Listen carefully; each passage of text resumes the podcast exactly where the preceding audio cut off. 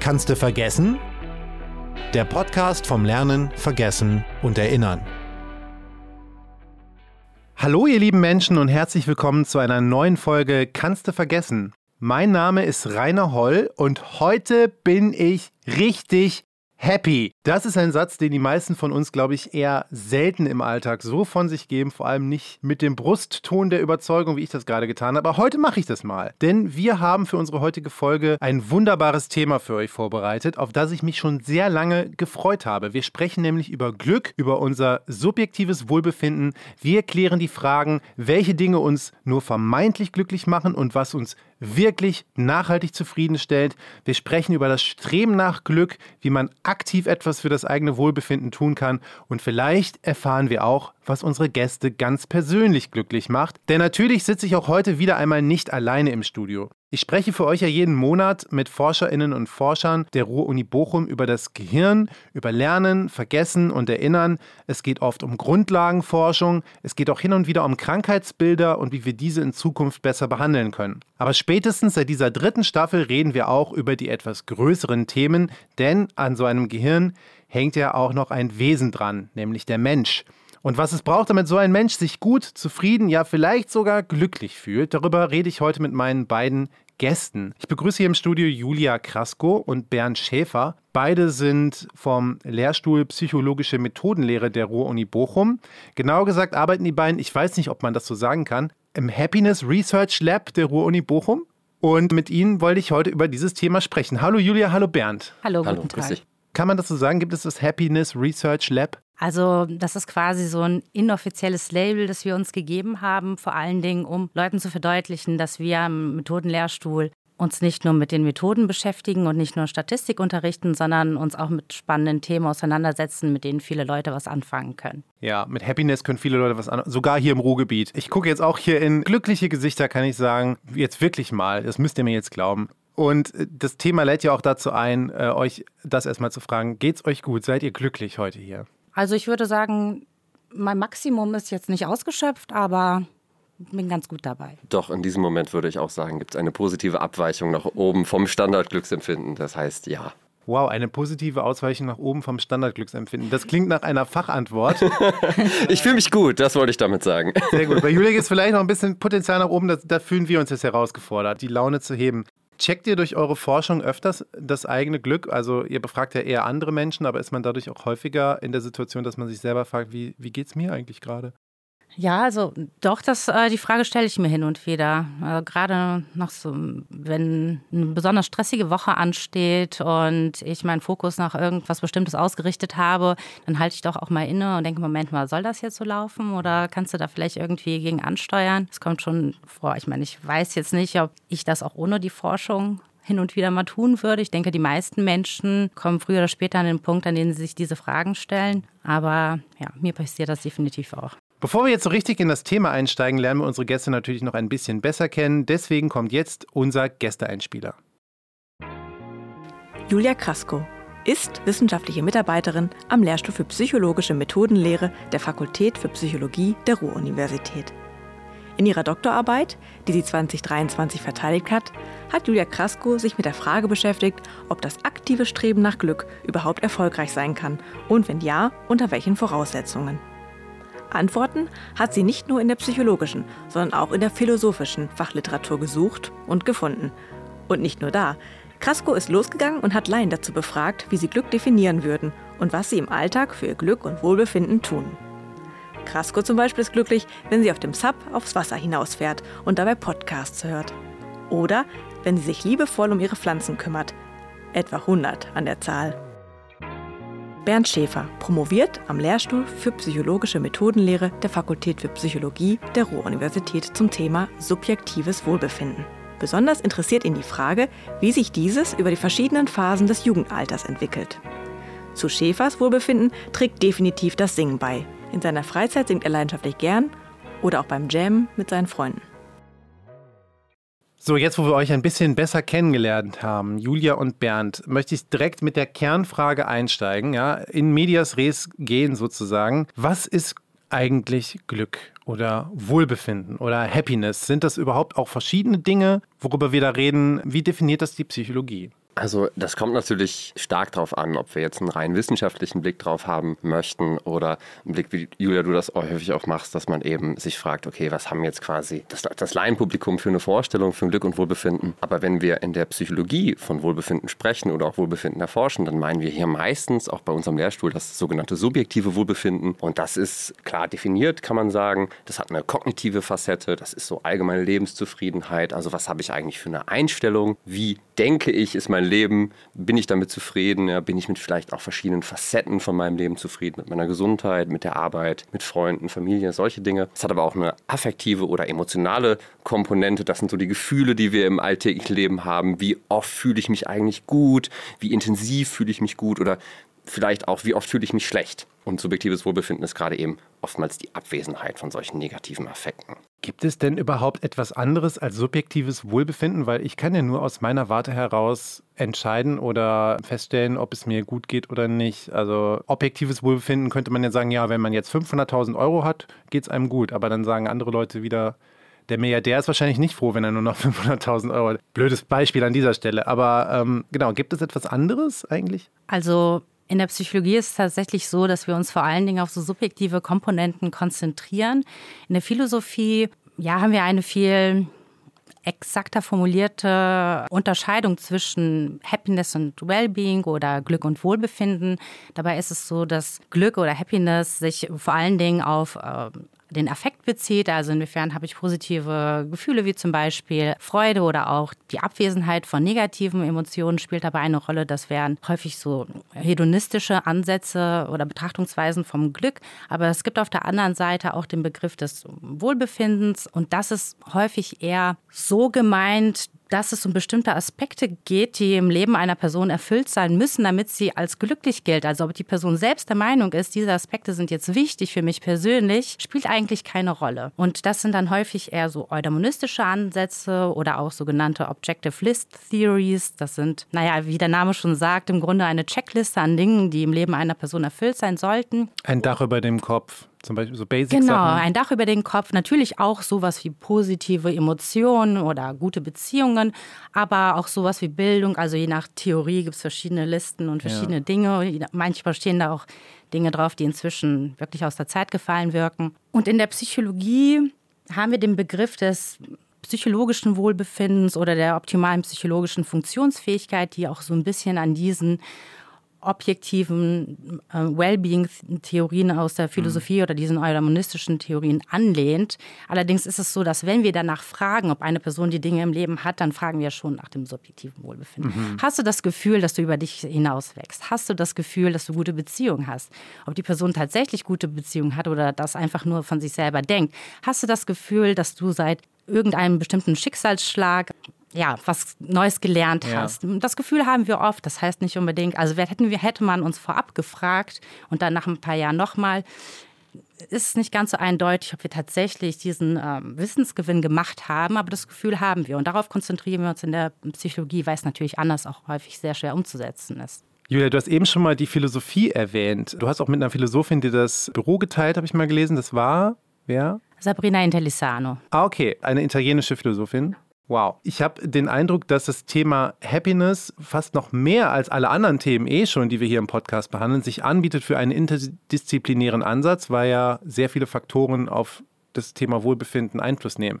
Würdest du das auch so sehen? Und was spielt da vielleicht noch mit rein außer der Philosophie? Ähm, ja, ich stimme auf jeden Fall zu. Also zunächst einmal zur Zusammenarbeit von äh, Psychologie und Philosophie. Beziehungsweise es war ja damals so, dass ähm, die John Templeton Foundation im Grunde auch extra Gelder zur Verfügung gestellt hat, um solche interdisziplinären Zusammenarbeiten zu fördern. Also nicht nur zwischen Philosophen und Psychologen, sondern auch Ökonomen oder auch Theologen. Ähm, aber gerade in der Konstellation Philosophen und Psychologen finde ich es total sinnvoll, weil häufig ist es so, dass die einzelnen Disziplinen bestimmte methodische Schwerpunkte haben oder bestimmte Herangehensweisen Herangehensweisen an das Thema. Bei den Philosophen ist es so, dass sie also sehr, sie stecken sehr viel Energie in ausgefeilte Definitionen, um ausgefeilte Theorien, wohingegen wir Psychologen vor allen Dingen gerne Daten sammeln und hoffen, durch die Daten irgendetwas darüber zu lernen, was Glück eigentlich ist. Und ja, die Idee ist im Grunde oder die Hoffnung dieses Projekts war es auch, dass wenn wir diese Stärken in ein Projekt gemeinsam investieren, dass wir besser darin sein sollten, etwas über das Wohlbefinden zu lernen und auch voneinander zu lernen. Das finde ich nämlich auch den spannenden Ansatz bei euch, dass ihr ganz viel eben Menschen befragt habt, tatsächlich dann quasi ins Feld gegangen seid. Da will ich jetzt auch gleich nochmal mit jedem von euch drüber sprechen. Bernd, du bist nämlich zum Beispiel zu Jugendlichen gegangen. Und Julia, du, du hast, glaube ich, in deiner Dissertation wirklich sehr viele verschiedene Studien untergebracht. Du hast sie dieses Jahr geschrieben und auch dieses Jahr verteidigt. Deswegen an dieser Stelle nochmal herzlichen Glückwunsch zum Doktortitel. Dankeschön. Many paths lead to happiness, examining happiness, goal orientations, happiness definitions and happiness-related intentions and behaviors in everyday life. Das ist schon mal ein Wahnsinnstitel, 280-seitiges Werk, vollgepackt. Ich habe es mal überflogen, habe mir dann aber gedacht, vielleicht frage ich dich selber. Gibt es denn jetzt mehrere Wege zum Glück und welche sind das? Ja, also im Grunde die Kernmessage meiner Dissertation ist es, dass Menschen, die eine komplexe persönliche Glücksdefinition haben, erfolgreicher darin sind, im Alltag durch selbstgewählte Aktivitäten etwas für ihr Wohlbefinden zu tun. Komplexe Glücksdefinition bedeutet Folgendes. Es gibt ja diverse Glücksdefinitionen. Ich hatte zum Beispiel ein paar Ansätze aus der Philosophie und Psychologie erwähnt, so typisch hedonistische Ansätze. Also Glück ist für mich vor allen Dingen das Erleben positiver Emotionen. Glück ist für mich vor allen Dingen das, die Abwesenheit von negativen Dingen. Dann eudaimonistische Ansätze. Glück ist für mich positive Beziehungen im Leben zu haben, über mich selbst hinauszuwachsen und so weiter und so fort. Und unsere Idee war, dass jemand, der sich nur auf eine dieser Sachen konzentriert, wahrscheinlich weniger erfolgreich darin sein sollte, etwas für sein Wohlbefinden zu tun, als jemand, der diese verschiedenen Aspekte oder mehrere dieser Aspekte gleichzeitig als zutreffend und richtig erachtet. Und ja, also kurz zusammengefasst, also es waren jetzt vier verschiedene Studien äh, in meiner Dissertation. Das ist natürlich sehr weit runtergebrochen, aber kurz zusammengefasst konnten unsere Ergebnisse das auch bestätigen. Wurde da nicht schon sehr viel zu geforscht, irgendwie auch zum Thema Glück? Das soll jetzt nicht heißen, dass es nicht immer noch was Neues zum Forschen gibt, aber hast du jetzt vielleicht einen Handlungsansatz für uns Menschen, den wir daraus ziehen können? Frage ist vielleicht auch, wann kommt das Sachbuch zu dem Thema, wo du uns einfach Alltagstipps gibst, wie wir äh, glücklicher leben können? Ja, muss ich mal gucken, wann ich dafür Zeit finde. ähm, ja, da, ja, es gibt natürlich schon, also seit den 70er, 80er Jahren fing das ja an, dass es immer mehr und mehr und mehr Forschung zu dem Thema gab. Was in meiner Forschung das Neue oder Innovative ist, ist vor allen Dingen, dass wir uns diesen Komplexitätsansatz angeschaut haben, also dieses gleichzeitige Streben nach verschiedenen Facetten von Glück. Es ist tatsächlich so, dass in den letzten fünf bis zehn Jahren immer wieder WissenschaftlerInnen, die sich mit dem Thema Glücksdefinition oder Alleinendefinition von Glück auseinandergesetzt haben oder mit der Frage, was ist der beste Weg zum Glück, ähm, immer wieder zu dem Schluss gekommen sind, dass eigentlich das gleichzeitige Streben nach verschiedenen Aspekten von Glück den besten Mehrwert für das eigene Leben bringen sollte. Aber tatsächlich wurde das in der Vergangenheit nur ganz, ganz wenig untersucht, wenn überhaupt. Oder es gibt so ein paar Studien, die so ein bisschen was Ähnliches gemacht haben, aber das ist tatsächlich die erste mir bekannte Studie, die sich das so angeschaut okay, hat. Okay, Leute, ihr seid quasi die Ersten, die das jetzt hier erfahren. Ich habe den Eindruck, dass der Trend eher so zur Komplexitätsreduktion geht oder dass es so ein bisschen anti-intuitiv ist, dass man sagt, wenn man auf ganz viele Faktoren setzt, dann kann man ja keins von denen richtig machen und dann wird man vielleicht eher unglücklich. Es ist interessant zu hören, dass man eigentlich sich auf viele Aspekte konzentriert im Leben und dann irgendwann es geht ja nicht darum, wie das passiert, aber dass daraus ein, ein nachhaltigeres Glück offensichtlich entsteht. Deswegen die Motivation nochmal vielleicht für ein Workbook oder ein Sachbuch, das da nochmal uns Futter gibt. Ich kann auch kurz noch ein paar Sätze dazu sagen, warum wir glauben, dass das tatsächlich zum Erfolg oder zum größeren Erfolg führt. Und zwar, weil man einfach seine ja, persönlichen Ressourcen, welcher Art auch immer, auch nicht nur in einen Lebensbereich steckt, sondern auf verschiedene Bereiche ausdehnen, wie zum Beispiel sowas wie positive Beziehungen ist etwas, das würde man wahrscheinlich vor allen Dingen in seinem Privatbereich suchen, also da viel in Beziehungen investieren. Dafür würde dann vielleicht so die persönliche berufliche Entwicklung, die er mit solchen Aspekten assoziiert ist, auf der Strecke bleiben. Wir glauben auch, dass es auch sogenannte Spillover-Effekte gibt, also dass die positiven Outcomes aus dem einen Bereich sich auf den anderen auswirken könnten. Ne? Wenn ich in meine persönliche Entwicklung investiert habe, die dann vor allen Dingen einen Job ausgelebt habe, dann fühle ich mich vielleicht auch selbstbewusster und kompetenter und werde auch auf der Party im Privatbereich vielleicht ein anderes Auftreten haben, anders Menschen gegenüber treten, was dann wiederum dazu führt, dass ich vielleicht auch bessere Beziehungen bilden kann und so weiter. Schön zu sehen, dass da auch wieder alles miteinander zusammenhängt und halt einfach komplex ist, wie das Leben auch interdisziplinär. Ich möchte jetzt äh, aber mal auch zu Bernds äh, Forschung kommen an dieser Stelle. Du hast ja auch Menschen befragt, äh, und zwar junge Menschen, Jugendliche, deren Lebensumstände ja häufig auch davon geprägt sind, dass die sich häufig ändern. Dann äh, sind da irgendwie Schulwechsel oder man startet in den Job, man hat äh, erste Beziehungen oder die gehen dann auch wieder auseinander. Da ist ziemlich viel los. Äh, und ich glaube, dass ich in der Jugend wahrscheinlich eher weniger in der Lage war, irgendwie mir ja, also klar zu sagen, wie es mir eigentlich geht, wie es um mein Wohlbefinden geht bestellt ist. Erzähl doch mal bitte was über euer Projekt und auch warum du diese Jugendlichen befragst. Ja, gerne. Also genau, also genau müsste wohl sagen, wir sind immer noch dabei, Jugendliche mhm. zu befragen, denn wir befragen sie nicht im Querschnitt, also einmal, sondern im längsschnittlich insgesamt zu drei Erhebungszeitpunkten über ein ganzes Jahr hinweg, weil uns eben ganz besonders interessiert, wie entwickelt sich eigentlich das Wohlbefinden von Jugendlichen über diesen Zeitraum. Und Warum wir das machen, ist recht offensichtlich, denn es gibt einfach noch weniger Forschung, gerade die sich jetzt spezifisch zum Wohlbefinden mit Jugendlichen mhm. Beschäftigt und eben auch weniger längsschnittliche Forschung. Wir wissen aus bisherigen Ergebnissen, dass es hier gerade das Jugendalter vielleicht so ein kritischer Zeitraum sein könnte, in dem das Wohlbefinden nämlich etwas geringer ist als so sonst über die restliche Lebensspanne hinweg. Und wir oh, wollen. ja. Ja, ich glaube, da mag es jetzt die einen oder den anderen geben, der sich jetzt denkt, ja, das, dem würde ich vielleicht sogar zustimmen. Und wir wollen eigentlich verstehen, womit hängt das zusammen? Was sind so die hauptsächlich relevanten Faktoren, die eben mit einer Veränderung des Wohlbefindens in dieser Zeit assoziiert sind? Und dazu schauen wir uns das über diesen längeren Zeitraum an. Das finde ich äh, spannend, weil was ich oft höre, wenn Forschende über über Forschungsergebnisse sprechen, dann dass Longitudinalstudien, also Längsstudien fehlen. Und dass man auf, auf den Daten, die dann erhoben worden sind, jetzt eigentlich nicht so, naja, dass es punktuelle Daten sind und dass da noch mehr geforscht werden muss. Deswegen ist es schön, dass ihr diesen Ansatz jetzt direkt wählt. Nun leben wir ja in vermeintlich Postpandemie-Zeiten eigentlich geht es ja noch weiter, aber bei den Jugendlichen weiß ich gar nicht, wie sehr das noch vorhanden ist äh, in den Köpfen. Spielt das eine Rolle im, im Wohlbefinden der Jugendlichen oder ist das jetzt schon gar nicht mehr äh, Teil der Lebensrealität? Das ist eine sehr, für mich sehr, sehr schwierige Frage, um die zu beantworten.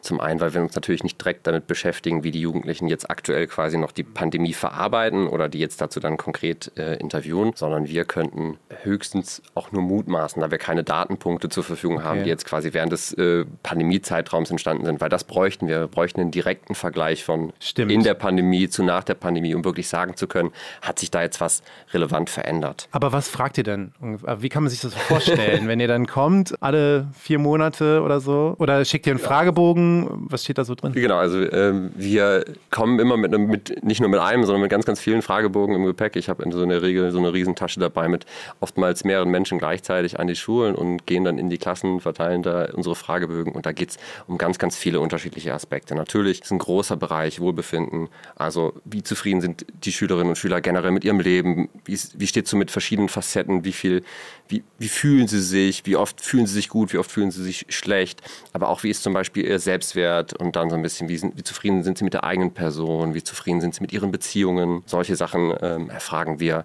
Wir haben jetzt zum Beispiel auch während der zweiten Erhebung Einsamkeit mit meinem aufgenommen, um mal zu schauen, okay, gibt es da vielleicht ähm, Zusammenhänge? Das wäre, glaube ich, was, was in der Zeit wahrscheinlich stärker noch präsent gewesen wäre. Absolut. Ja. Es wäre jetzt, wir können jetzt nur mutmaßen natürlich, ähm, aber man könnte vermuten, dass Einsamkeit, gerade soziale Isolation, die eben in den Pandemiezeiten teilweise größer gewesen ist als sonst, einen Einfluss gehabt hat. Was hofft ihr denn rauszufinden? Es geht ja auch ein bisschen darum, wir haben ja so die, die Wahrnehmung, wenn ich jetzt äh, den richtigen Studiengang gewählt habe, den richtigen Job habe, den richtigen Partner, Partnerin gefunden habe, so dann geht es mir gut. Wenn ich das richtige Auto habe, das richtige Outfit. Jugendliche gehen jetzt erstmal in die Schule, da gibt es nicht viele Alternativen, aber die versuchen natürlich trotzdem so einen Lifestyle zu entwickeln. Versucht ihr herauszufinden, ob das stimmt oder was so die Determinanten sind, die das Wohlbefinden von Jugendlichen beeinflussen? Genau, das ist so eigentlich so die Hauptfragestellung. Determinanten ist ein schönes Stichwort. Ich meine, es ist immer, wir müssen immer bei kausalen Aussagen, bei wirklichem Einfluss müssen wir immer etwas vorsichtiger sein, aber grundsätzlich, gerade weil wir uns das im Längsschnitt anschauen, versuchen wir natürlich herauszufinden, gibt es vielleicht Veränderungen, die parallel stattfinden? Also was bedeutet das, wenn jetzt der Selbstwert von einer Person in einer bestimmten Facette, beispielsweise die Zufriedenheit mit meinem eigenen Körper oder Zufriedenheit mit Beziehungen steigt, wirkt sich das parallel auch vielleicht auf das Wohlbefinden aus? Und Genauso fragen wir natürlich auch nach Variablen, die sich mehr mit der Umwelt beschäftigen. Wie ist das Klassenklima? Solche, solche Fragen. Und das wären natürlich sogar Punkte, an denen man gegebenenfalls ansetzen könnte. Ne? Das ist schon immer so ein bisschen das, Interess das Interessanteste natürlich. Punkte, die sich auch irgendwie leicht verändern lassen, die möglicherweise ganz, ganz perspektivisch mal für Interventionen in Frage kämen. Okay, das wäre nämlich auch meine Frage. Ist das quasi eine Zufriedenheitsstudie, die auch dann äh, angefragt wird von, ja, weiß ich nicht, ob das dann Schulen sind, äh, Sozialverbände, die sich damit beschäftigen, Jugendhilfe, oder ist das erstmal für euch nur für die Forschung? Sie ist bestimmt bestimmt auch interessant für Menschen, die in dem Bereich arbeiten. Als Forscher gehe ich natürlich immer sehr vorsichtig mit solchen Ergebnissen um, weil wir auch, wenn wir jetzt eine gute repräsentative Studie zumindest hier für das Ruhrgebiet haben, immer sagen müssen, das ist alles immer mit gewissen Einschränkungen zu nehmen und zu handhaben. Aber natürlich können, können das Indikatoren sein. Und wir müssen auch in der Praxis immer mit dem arbeiten, was wir gerade aktuell aus der Forschung haben. Und da wollen wir auf jeden Fall einen Beitrag leisten. Okay. Dann vielleicht äh, ganz kurz noch, wie geht es den Jugendlichen? Mein Eindruck ist, wenn ich vor Ort bin, äh, sie sind sehr aufgeweckt. Äh, ich war lange nicht mehr in der achten oder neunten Klasse unterwegs. Das ist nochmal, gerade wenn man sonst in der Uni arbeitet, eine völlig andere Erfahrung, als wir das hier so in dem Kontext kennen. Die machen aber eigentlich einen ganz guten Eindruck. Zumindest wenn ich da bin. In einem Jahr kann ich dir äh, ganz viel dazu sagen, ob mein Eindruck sich auch an den Daten bewahrheitet hat okay. oder bestätigen lässt.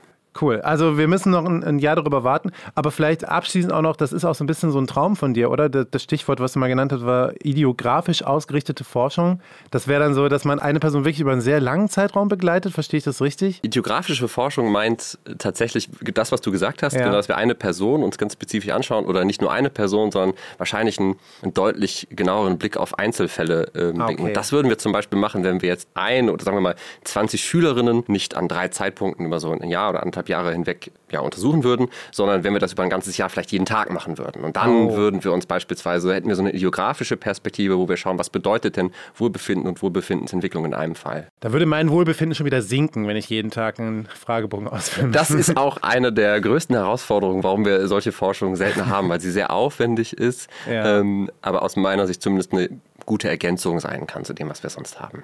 Super. Dann danke ich euch erstmal für diesen Einblick in eure aktuelle Forschung. Wir sprechen gleich noch weiter. Da geht es auch darum, was passiert, wenn Happiness mal nicht am Start ist. Bevor wir dazu kommen, gibt es jetzt wie immer unseren Neuroshortcut.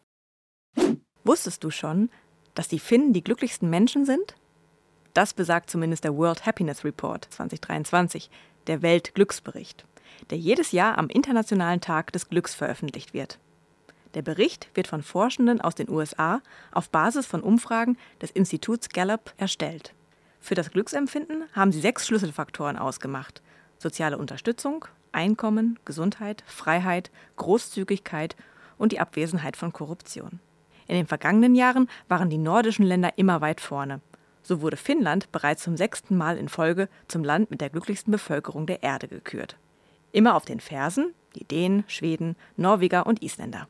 Deutschland belegt im Ranking dieses Jahr den 16. Platz. Dem Bericht zufolge sind die Menschen generell in Ländern glücklicher, in denen Glück und Wohlbefinden möglichst gleichmäßig in der Bevölkerung verteilt sind. Ja, dass die Finnen die glücklichsten Menschen sind, das habe ich tatsächlich auch schon häufiger mal gehört. Meine Theorie ist ja, das ist, weil die so oft in die Sauna gehen und das total entspannend ist. Aber habt ihr eine Erklärung dafür, warum nicht nur die Finnen, ich glaube, die, die Dänen sind auch oft mit oben dabei, warum die skandinavischen Länder da so gut abschneiden? Ähm, ja, also es sind tatsächlich immer mehr oder weniger die gleichen äh, Länder. So ein Nebeneinschub. Was dabei gemessen wird, ist auch Lebenszufriedenheit, also dieser kognitive Aspekt von Wohlbefinden, also wie man sein Leben insgesamt bewertet als Ganzes typische Erklärungsansätze dafür sind, dass es einfach ähm, ja, sehr gut funktionierende Länder sind mit einer guten Bildungsstruktur, mit viel Wohlstand, einer guten Sicherheit im Land, ähm, Gleichberechtigung, all diese Dinge funktionieren relativ gut in diesen Ländern und das wird mindestens ein ein großer Teil der Erklärung sein, warum die auch ähm, immer wieder unter den glücklichsten Ländern der Welt sind. Okay, wow.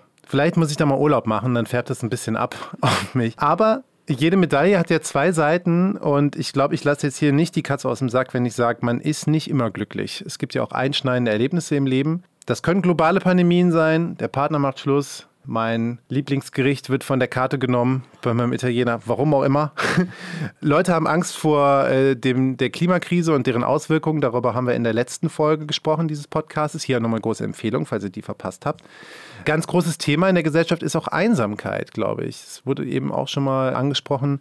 Ich weiß nicht, ob ihr darin involviert seid. Es gibt aber, weiß ich, an eurem äh, Lehrstuhl auch Studien jetzt in Kooperation mit einem Institut in Berlin seit 2020 mit auch den Auswirkungen der Corona-Pandemie. Ich glaube, da geht es vor allen Dingen auch um Krisenwahrnehmung und eben Einsamkeit. Und eben fiel auch schon mal das Wort Resilienz. Vielleicht könnt ihr so ein bisschen was zu dieser dunklen Seite auch ganz kurz sagen. Ich weiß nicht, wie gesagt, ob ihr daran forscht. Wohlbefinden hat dann ja auch damit zu tun, wenn das Wohlbefinden eben nicht da ist und wie Leute damit umgehen. Forscht ihr an eurem Institut auch zu diesen Themen?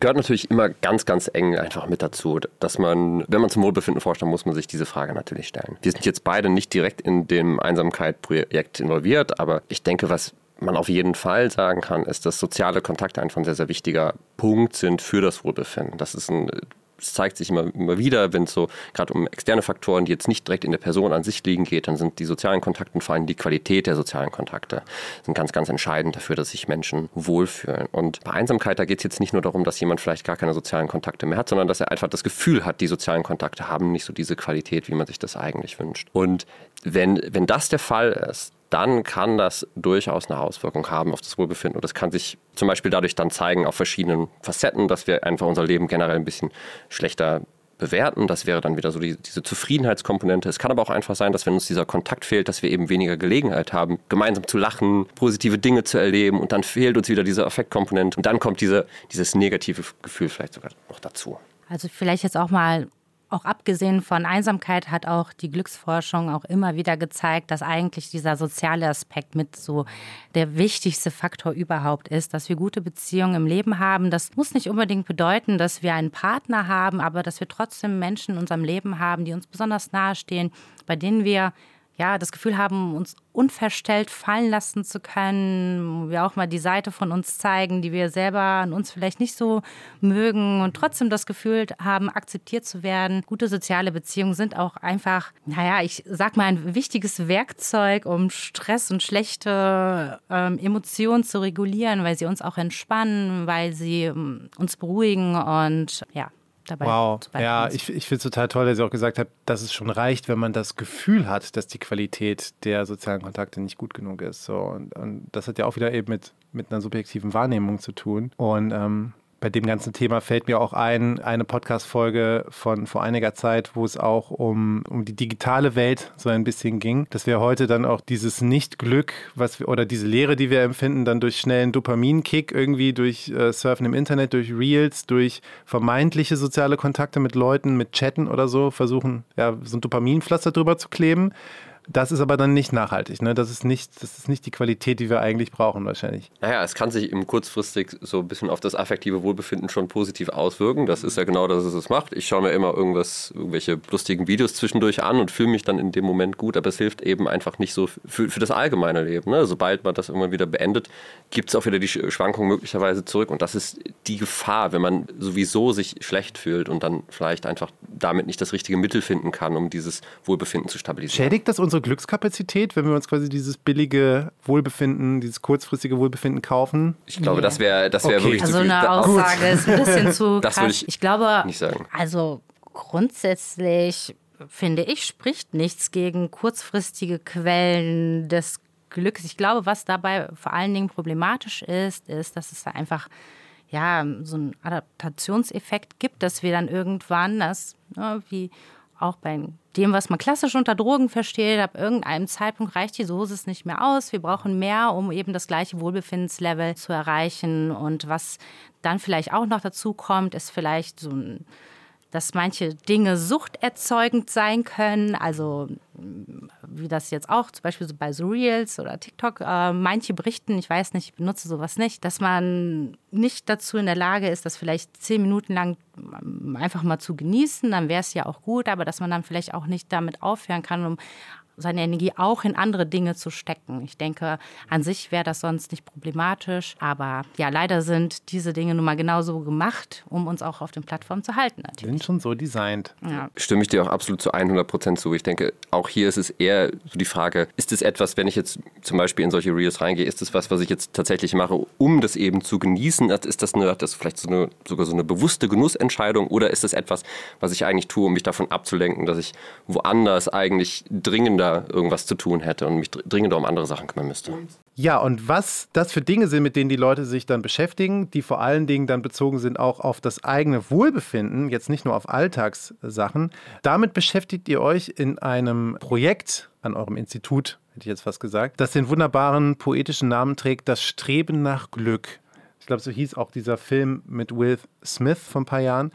Und ihr beschäftigt euch damit, wie Laien oder wo Laien Ursachen für ihr Wohlbefinden sehen und wie sie glauben, dass sie das dann beeinflussen können. Also sozusagen, wie man so ein besseres Leben führt oder ein schöneres nachhaltig glücklicheres Leben. Und ich verstehe das so, dass es ein, ein, Drittmittelprojekt ist. Ihr seid mit der Uni Köln da zusammen tätig und das wird auch gefördert vom Happiness and Wellbeing Project der Templeton Foundation, von der hast du eben auch schon geredet. Also hier sind anscheinend viele Forschende jetzt zusammen. Was habt ihr denn da bisher herausgefunden? Wie streben wir denn nach Glück? Das ist auch eine der Studien, die Teil meiner Dissertation äh, ist. Und was wir genau gemacht haben, ist eine sogenannte Experience Sampling Studie. Also unsere VersuchsteilnehmerInnen haben sich eine App auf ihr Handy runtergeladen, mit der wir sie sechsmal am Tag danach gefragt haben, was sie gerade gemacht haben und ob sie mit dieser Aktivität, der sie nachgegangen sind, etwas für ihr äh, Wohlbefinden oder Glück tun wollten. Und dann haben wir uns ja davon eben so verschiedene Aspekte angeschaut, wie das mit tatsächlich empfundenem Wohlbefinden am Ende des Tages zusammenhängt und also ich kann auf jeden Fall zusammenfassen, sie tun alles Mögliche dafür. Also ich glaube, einer der Begriffe, also ich habe einfach mal die ganzen, das ist so ein offenes Textfeld, ich habe einfach mal diese ganzen Einträge in so ein Programm gesteckt, um mir so eine Word Cloud der am häufigsten verwendeten Begriffe anzeigen zu lassen. Was besonders häufig dabei erschien, war Frühstücken. Oh, ja, ja.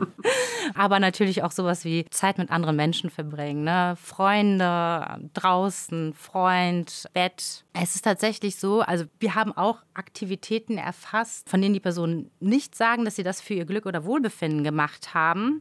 Und tatsächlich ist es so, dass in beiden Wortlisten alle Aktivitäten, die man sich so vorstellen ähm, kann, auftauchen. Aber trotzdem ist das Wort Arbeit oder Uni bei der Wortliste, wo es eben nicht um darum geht, etwas für sein Glück zu tun, natürlich viel dominanter. Das heißt aber nicht, dass das nicht für manche Leute doch auch ein Weg zum Glück ist. Ich moderiere ja Science Slams beruflich und äh, wir hatten eine Arbeitspsychologin in diesem Jahr das erste Mal auf der Bühne, die auch darüber gesprochen hat, was dazu beiträgt, dass man, ich will jetzt nicht sagen, besser arbeitet oder erfolgreicher arbeitet, aber vielleicht auch mit mehr Zufriedenheit und Wohlbefinden. Und das Stichwort Frühstück klingelte da gerade, weil es ging um, um Dynamiken in Partnerschaften. Und wichtig war, glaube ich, dass man nach der Arbeit jetzt nicht mehr so viel über die Arbeit redet und was heute alles scheiße war oder was einen genervt hat oder so, aber dass man vor dem Arbeitstag mit, der, mit dem Partner oder der Partnerin, vielleicht eben auch beim Frühstück oder so, darüber redet, was man heute alles vorhat. Quasi so das schon mal im Vorfeld teilt. Dann kommt man besser durch diesen Tag durch und hat irgendwie ein, ja, eine erhöhte Zufriedenheit, beziehungsweise die haben das eben gemessen an Produktivität wahrscheinlich. Das klingt jetzt ein bisschen neoliberal.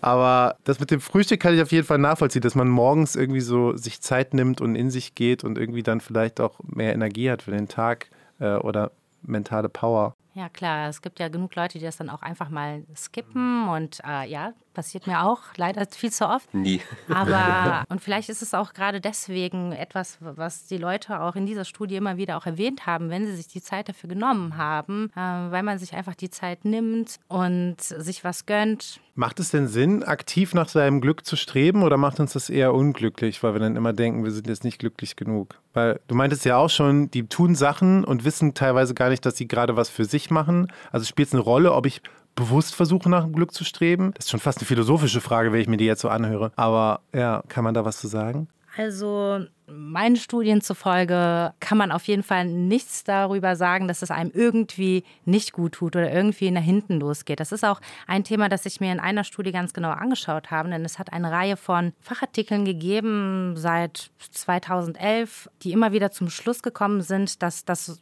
sogenannte Valuing Happiness, also wenn man dem Glück einen hohen Stellenwert im Leben gibt, negativ mit Wohlbefinden assoziiert ist und dadurch sind die Autoren und Leute, die sich äh, mit diesem Konzept Konzept beschäftigt haben, immer wieder zum Schluss gekommen, ja, was du im Grunde gesagt hast, so dass dieser der zu starke Wunsch danach glücklich zu sein eigentlich nach hinten losgeht.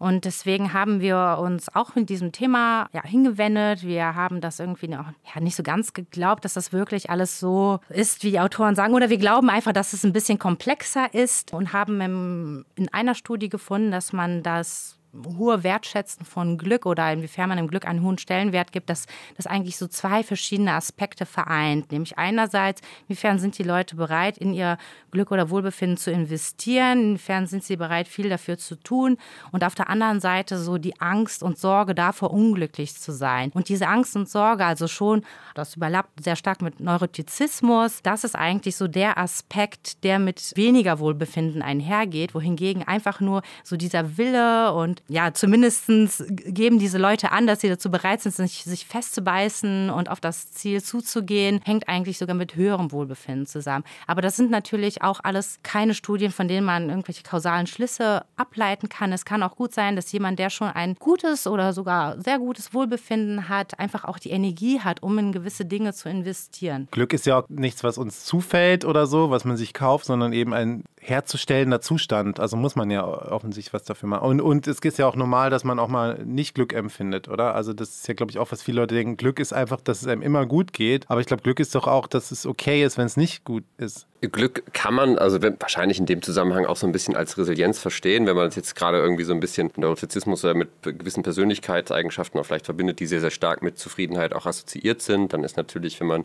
weniger neurotisch ist, dann ist man auch generell in seinem Wohlbefinden meistens etwas stabiler und hat generell ein höheres Wohlbefinden. Ich glaube, gerade auch darüber hinaus, wenn es so um das Streben nach Glück oder nach Zufriedenheit, nach Wohlbefinden gibt, dann ist es wichtig, also wenn man so vielleicht auch einfach eine realistische Erwartungshaltung daran hat, was kann man tatsächlich erreichen an Wohlbefindensveränderungen? Und wir haben ja in den letzten Jahrzehnten schon in der Psychologie irgendwie zeigen können, okay, Wohlbefinden ist nicht einfach nur komplett stabil, es ist nicht so, dass es gar keine Veränderungen im Wohlbefinden gibt, sondern es gibt Wohlbefindensveränderungen sogar, es gibt sogar tägliche Schwankungen, gerade wenn wir uns Affekte anschauen, das ist natürlich noch stärker als mit so kognitiven Facetten. Mhm. Und aber Wohlbefinden ist bei weitem nicht so stabil wie jetzt Persönlichkeitseigenschaften, von denen man gezeigt hat, dass sie stärker überdauernd sind. Da gibt es auch leichte Veränderungen, aber beim Wohlbefinden, gerade über die Lebensspanne oder auch gerade auch bezogen auf einzelne Personen oder auf äh, Personengruppen, kann man zeigen, dass es da schon Veränderungen gibt. Aber, da kommt vielleicht noch so das kleine Aber, Aber dazu, Wohlbefinden ist auch nichts, wo man jetzt davon ausgehen kann, wenn ich jetzt in mein Wohlbefinden investiere, dann werde ich jetzt äh, im nächsten Jahr der überglücklichste Mensch werden und werde nur noch im Wohlbefinden, also nur noch von Glück über, überhäuft werden. Das wird nicht passieren. So flexibel ist es dann doch nicht. Und das Thema, das du eben auch noch angesprochen hattest, ähm, dass es ja auch zum Leben dazugehört, auch mal unglücklich zu sein. Das möchte ich hier auch noch mal kurz unterstreichen, weil das ist auch tatsächlich super wichtig. Und es ist auch so, dass Personen, ja, die nicht danach leben oder die vor allen Dingen immer nur vermeiden wollen, auch mal unglücklich zu sein oder sich da halt auch nicht auf negative Emotionen einlassen, die vielleicht mit bestimmten Schicksalsschlägen ganz natürlich einhergehen, sich das nicht einfach mal durchleben, dass diese Personen tatsächlich auch eher unglücklicher sind, weil sie sich dieser Erfahrung nicht stellen. Das gehört einfach zum Leben dazu. Und Wohlbefinden ist eben nicht nur positive Emotionen, negative Emotionen, sondern auch eben viele andere Aspekte, wie so eine äh, hohe Lebenszufriedenheit. Und die können auch durchaus in Konkurrenz zueinander stehen. Ne? Gerade so diese eher eudamonistischen Aspekte, also sowas wie gute Beziehungen oder dass man seine Fähigkeiten entwickelt, um darin zu investieren, muss man vielleicht auch mal negative Emotionen in Kauf nehmen. Gute Beziehungen können eigentlich nicht entstehen, wenn man sich nicht auch mal soft und bestimmte Konflikte auch mal aushält. Wenn man dann immer direkt weg ist, weil es sich gerade unangenehm anfühlt, dann wird man da langfristig ähm, ja, mit dem Defizit leben müssen. Das ist ja genau, wenn man, wenn man eben auch Trauer durchläuft ja. oder wenn man eine, eine schwierige Situation meistert oder sich dem stellt, die Emotion durchlebt, dann ist der Payoff dann auch viel höher, als wenn man es vermeidet einfach. Es kommt ja dann doch zurück. Aber das ist vielleicht auch so noch ein, ein letzter Punkt, auf den ich noch gerne eingehen möchte, weil es gibt ja dann auch diese Erzählung, beziehungsweise es funktioniert da teilweise auch für manche Leute, dass man sich in sein Glücklichsein so ein bisschen reintricksen kann. Keine Ahnung, ich grinse einfach oder lach ganz viel äh, zwei Minuten lang und dann werden Hormone ausgeschüttet und dann geht es mir schon wieder besser. Oder ich kaufe mir jetzt diesen Motivationskalender und gucke mir den jeden Tag an und dies, dieses Sachbuch noch und dann geht es mir wieder besser. Also eine ganze Industrie, die darauf ausgerichtet ist, auf, dieses, auf diesen Schmerzpunkt der Menschen, dass es uns eigentlich immer gut gehen muss. Wenn ihr jetzt äh, GlücksforscherInnen seid, äh, seid ihr auch manchmal mit diesem, mit diesem Vorwurf auch ein bisschen konfrontiert, dass es quasi so ein, so ein neoliberaler Ansatz ist. Man wälzt das alles aufs Individuum ab, weil es geht ja bei euch teilweise auch in die Richtung, man muss Verantwortung für sich übernehmen. Man muss aktiv ein bisschen was für sein, für sein Wohlbefinden tun. Äh, das grenzt sich aber schon ab von dieser Erzählung. Ich würde sagen, man kann das mit dem Glück und Wohlbefinden eigentlich auch ganz entspannt angehen. Also ähm, ich würde eher, also genau, vielleicht nehmen wir mal so ein bisschen den Druck raus ja. hier, ne? alle entspannen sich nochmal für eine Sekunde. Sehr gut. Ähm, es ist mit Sicherheit nicht so, dass Glück und Wohlbefinden nur dann kommt, wenn wir permanent etwas dafür tun, wenn wir unseren Tag und unser Leben darauf ausrichten, glücklich zu sein. Und ich glaube, gerade diese Dinge, die du jetzt gerade erwähnt hast, die erzeugen auch sogar nur von außen noch so einen Druck und mhm als wenn es nicht aus einer intrinsischen Motivation herauskommt, sondern wenn man das Gefühl hat, eine gewisse Norm erfüllen zu müssen, gewissen Ansprüchen, die die Gesellschaft an einen hat oder das Umfeld, dann äh, kann das eigentlich auch nur nach hinten losgehen. Und ähm, ja, es ist tatsächlich so, also die Studien, über die ich heute geredet habe, erzählen eigentlich auch die Geschichte oder die konzentrieren sich drauf, was passt, inwiefern kann das Individuum etwas dafür tun. Aber ich stimme dir vollkommen zu, das ist natürlich nicht das Einzige. Das Individuum bewegt sich ja auch in einen bestimmten Kontext und es gibt einfach viele Aspekte, die für das Glück oder Wohlbefinden wichtig sind, die haben wir nicht unbedingt in der Hand. Allein die Tatsache, in welchem Land wir geboren wurden. Wir haben eben darüber gesprochen, die Finnen, die Norwegen und so weiter und so fort. Ich glaube, jemand, der dort geboren ist, hat direkt schon mal Glück, was das Glück betrifft. Dann sowas wie der sozioökonomische Status. Es ist natürlich auch schwer, sich aus einem gewissen sozioökonomischen Status heraus zu arbeiten. Selbst in einem Land wie Deutschland ist das nicht uneingeschränkt möglich und in anderen Ländern ist das ja noch viel problematischer. Bildungschancen an, ob man irgendeiner anderen Gruppe von diskriminierten Menschen ähm, zugehört oder nicht, das sind alles Dinge, die spielen auch eine große Rolle. Und wenn man da gute Voraussetzungen hat, dann ja, lohnt es sich auf jeden Fall in sein Wohlbefinden zu investieren, wenn man das Gefühl Gefühl hat, dass es einem nicht gut genug geht. Ähm, ja, Persönlichkeit spielt natürlich auch noch eine Rolle, aber es gibt auch einfach Umstände oder Kontexte, in denen man sich wiederfindet. Da hat man gar vielleicht nicht die finanziellen Mittel, um in sein Wohlbefinden zu investieren, indem man tollen Hobbys nachgeht oder mit Freunden ständig essen oder ins Kino geht und all solche Sachen. Das finde ich auch sehr, sehr wichtig zu betonen und auch auf dem Schirm zu haben, wenn man über diese Dinge spricht, dass es nicht nur in der Hand des Individuums liegt und vor allen Dingen finde ich es halt wichtig, dass nicht die Message ankommt, dass die Menschen es selbst schuld sind, wenn es ihnen nicht gut geht, weil sie offensichtlich nicht genug dafür getan haben. Genau, und man kann vielleicht noch so ein, zwei ähm, Sachen genau auch in dem Zusammenhang ergänzen oder die vielleicht auch so ein bisschen befreiend wirken können. Und das erste ist die meisten Menschen bewegen sich eigentlich auf einem ganz guten Wohlbefindensniveau. Also in den meisten Fällen sind die Menschen mit ihrem Leben zufrieden und haben eigentlich ein ganz gutes Wohlbefinden. Das ist schon ein vielleicht mal wichtiger, auch befreiender Faktor. Den meisten Menschen geht es erstmal grundsätzlich gut und dann kann das vielleicht auch so ein bisschen Druck von sich nehmen, jetzt immer wieder auf ein super positives oder noch positiveres Level kommen zu müssen. Und der zweite Faktor ist Wohlbefinden, auch gerade nach Krisen, wie du es vorhin gesagt hast, nach schlechten Zeiten, hat auch so ein bisschen die Eigenschaft, sich wieder an so eine Ausgangsposition zurückzuentwickeln. Also das zeigen uns, denke ich, die meisten Daten, dass das wieder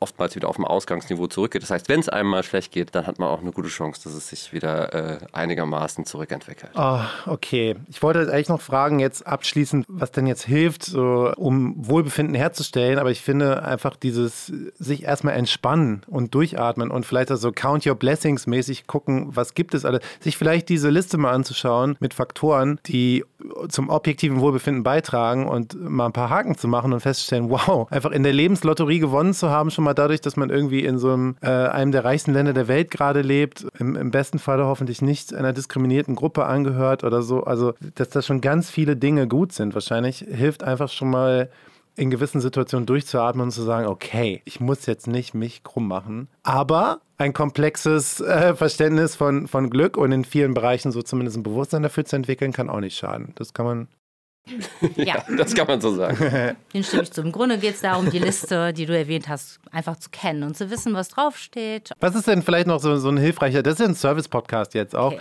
was man hier den Leuten jetzt noch mitgeben kann, was ganz Praktisches, was, was dem Wohlbefinden beiträgt. Also bei mir war es, also eine große Quelle des Wohlfindens ist, äh, ist mein Hund. Also mhm. ist irgendwie, wenn ich den sehe, dann geht es mir direkt besser. Und wahrscheinlich auch die Tatsache, dass wir dadurch häufiger rausgehen müssen und sich in der Natur bewegen, ist irgendwie auch was, wo ich das Gefühl habe, kann man man wahrscheinlich auch jetzt nicht für jeden Menschen hier generalisieren. Aber wenn ihr noch was mitgeben könntet den Leuten. Also ich glaube, so der Nummer eins Tipp wäre, triff dich mit deinen Freunden Ja. und mach was Schönes zusammen. Alle, die keine Freunde haben, weinen jetzt gerade vor ihrem Endgerät. Ja.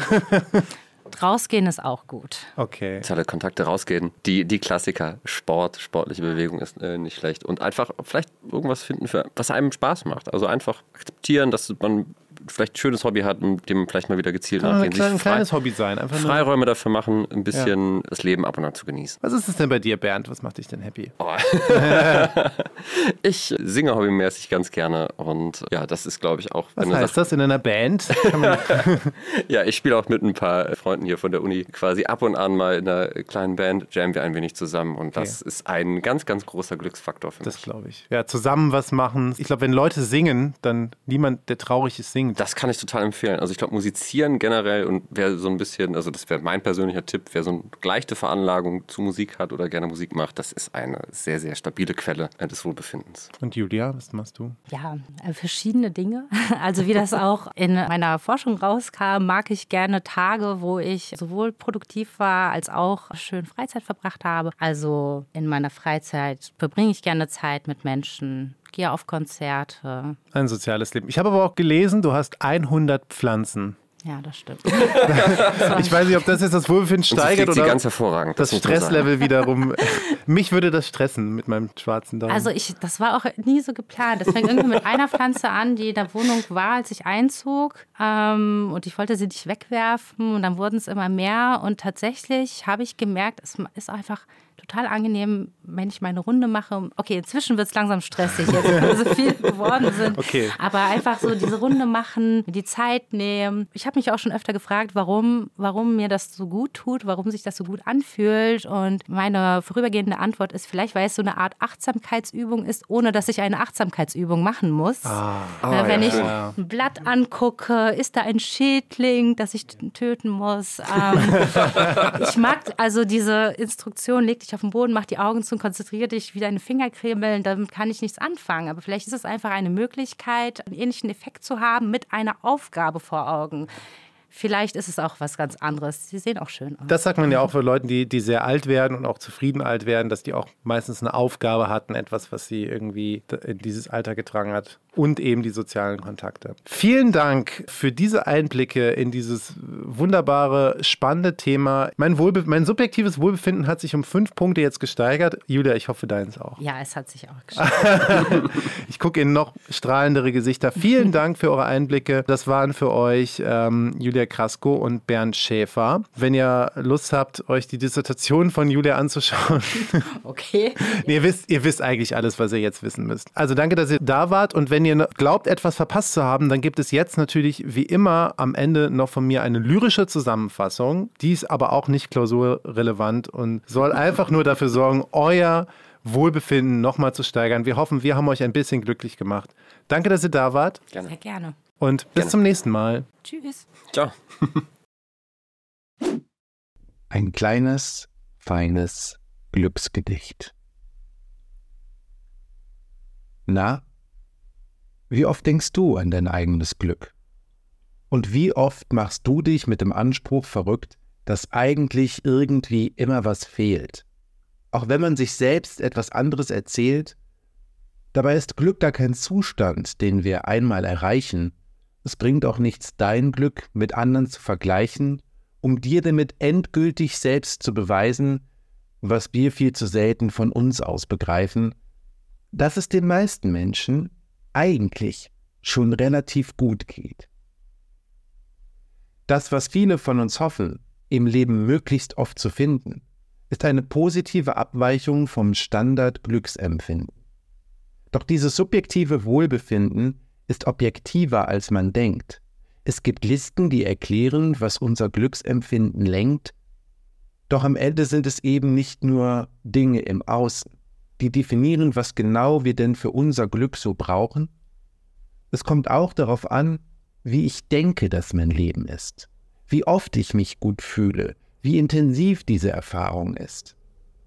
Und je komplexer unsere eigene Glücksdefinition, desto erfolgreicher sind wir auf dieser Mission. Die Determinanten in unserem Streben nach Glück sind oft einfache Dinge, wie Freunde treffen, draußen sein oder auch mal ein sehr gutes Frühstück. Am wichtigsten ist es jedoch, zu entspannen. Nach jeder Negativphase kommt auch wieder ein Zustand, aus welchem heraus wir uns wohlfühlen können. Am besten gelingt es noch immer den Finnen, doch auch du kannst dein Wohlbefinden heute noch steigern. Verbringe Quality Time mit deinen Freundinnen und Freunden. Vielleicht singt ihr ein Lied oder lauft durch einen Park und erfreut euch an einem weiteren glücklichen Tag. Das war Kannst du vergessen? Der Podcast vom Sonderforschungsbereich Extinktionslernen der Ruhr-Universität Bochum. Liked diese Folge, teilt sie, empfehlt uns weiter und abonniert unseren Kanal.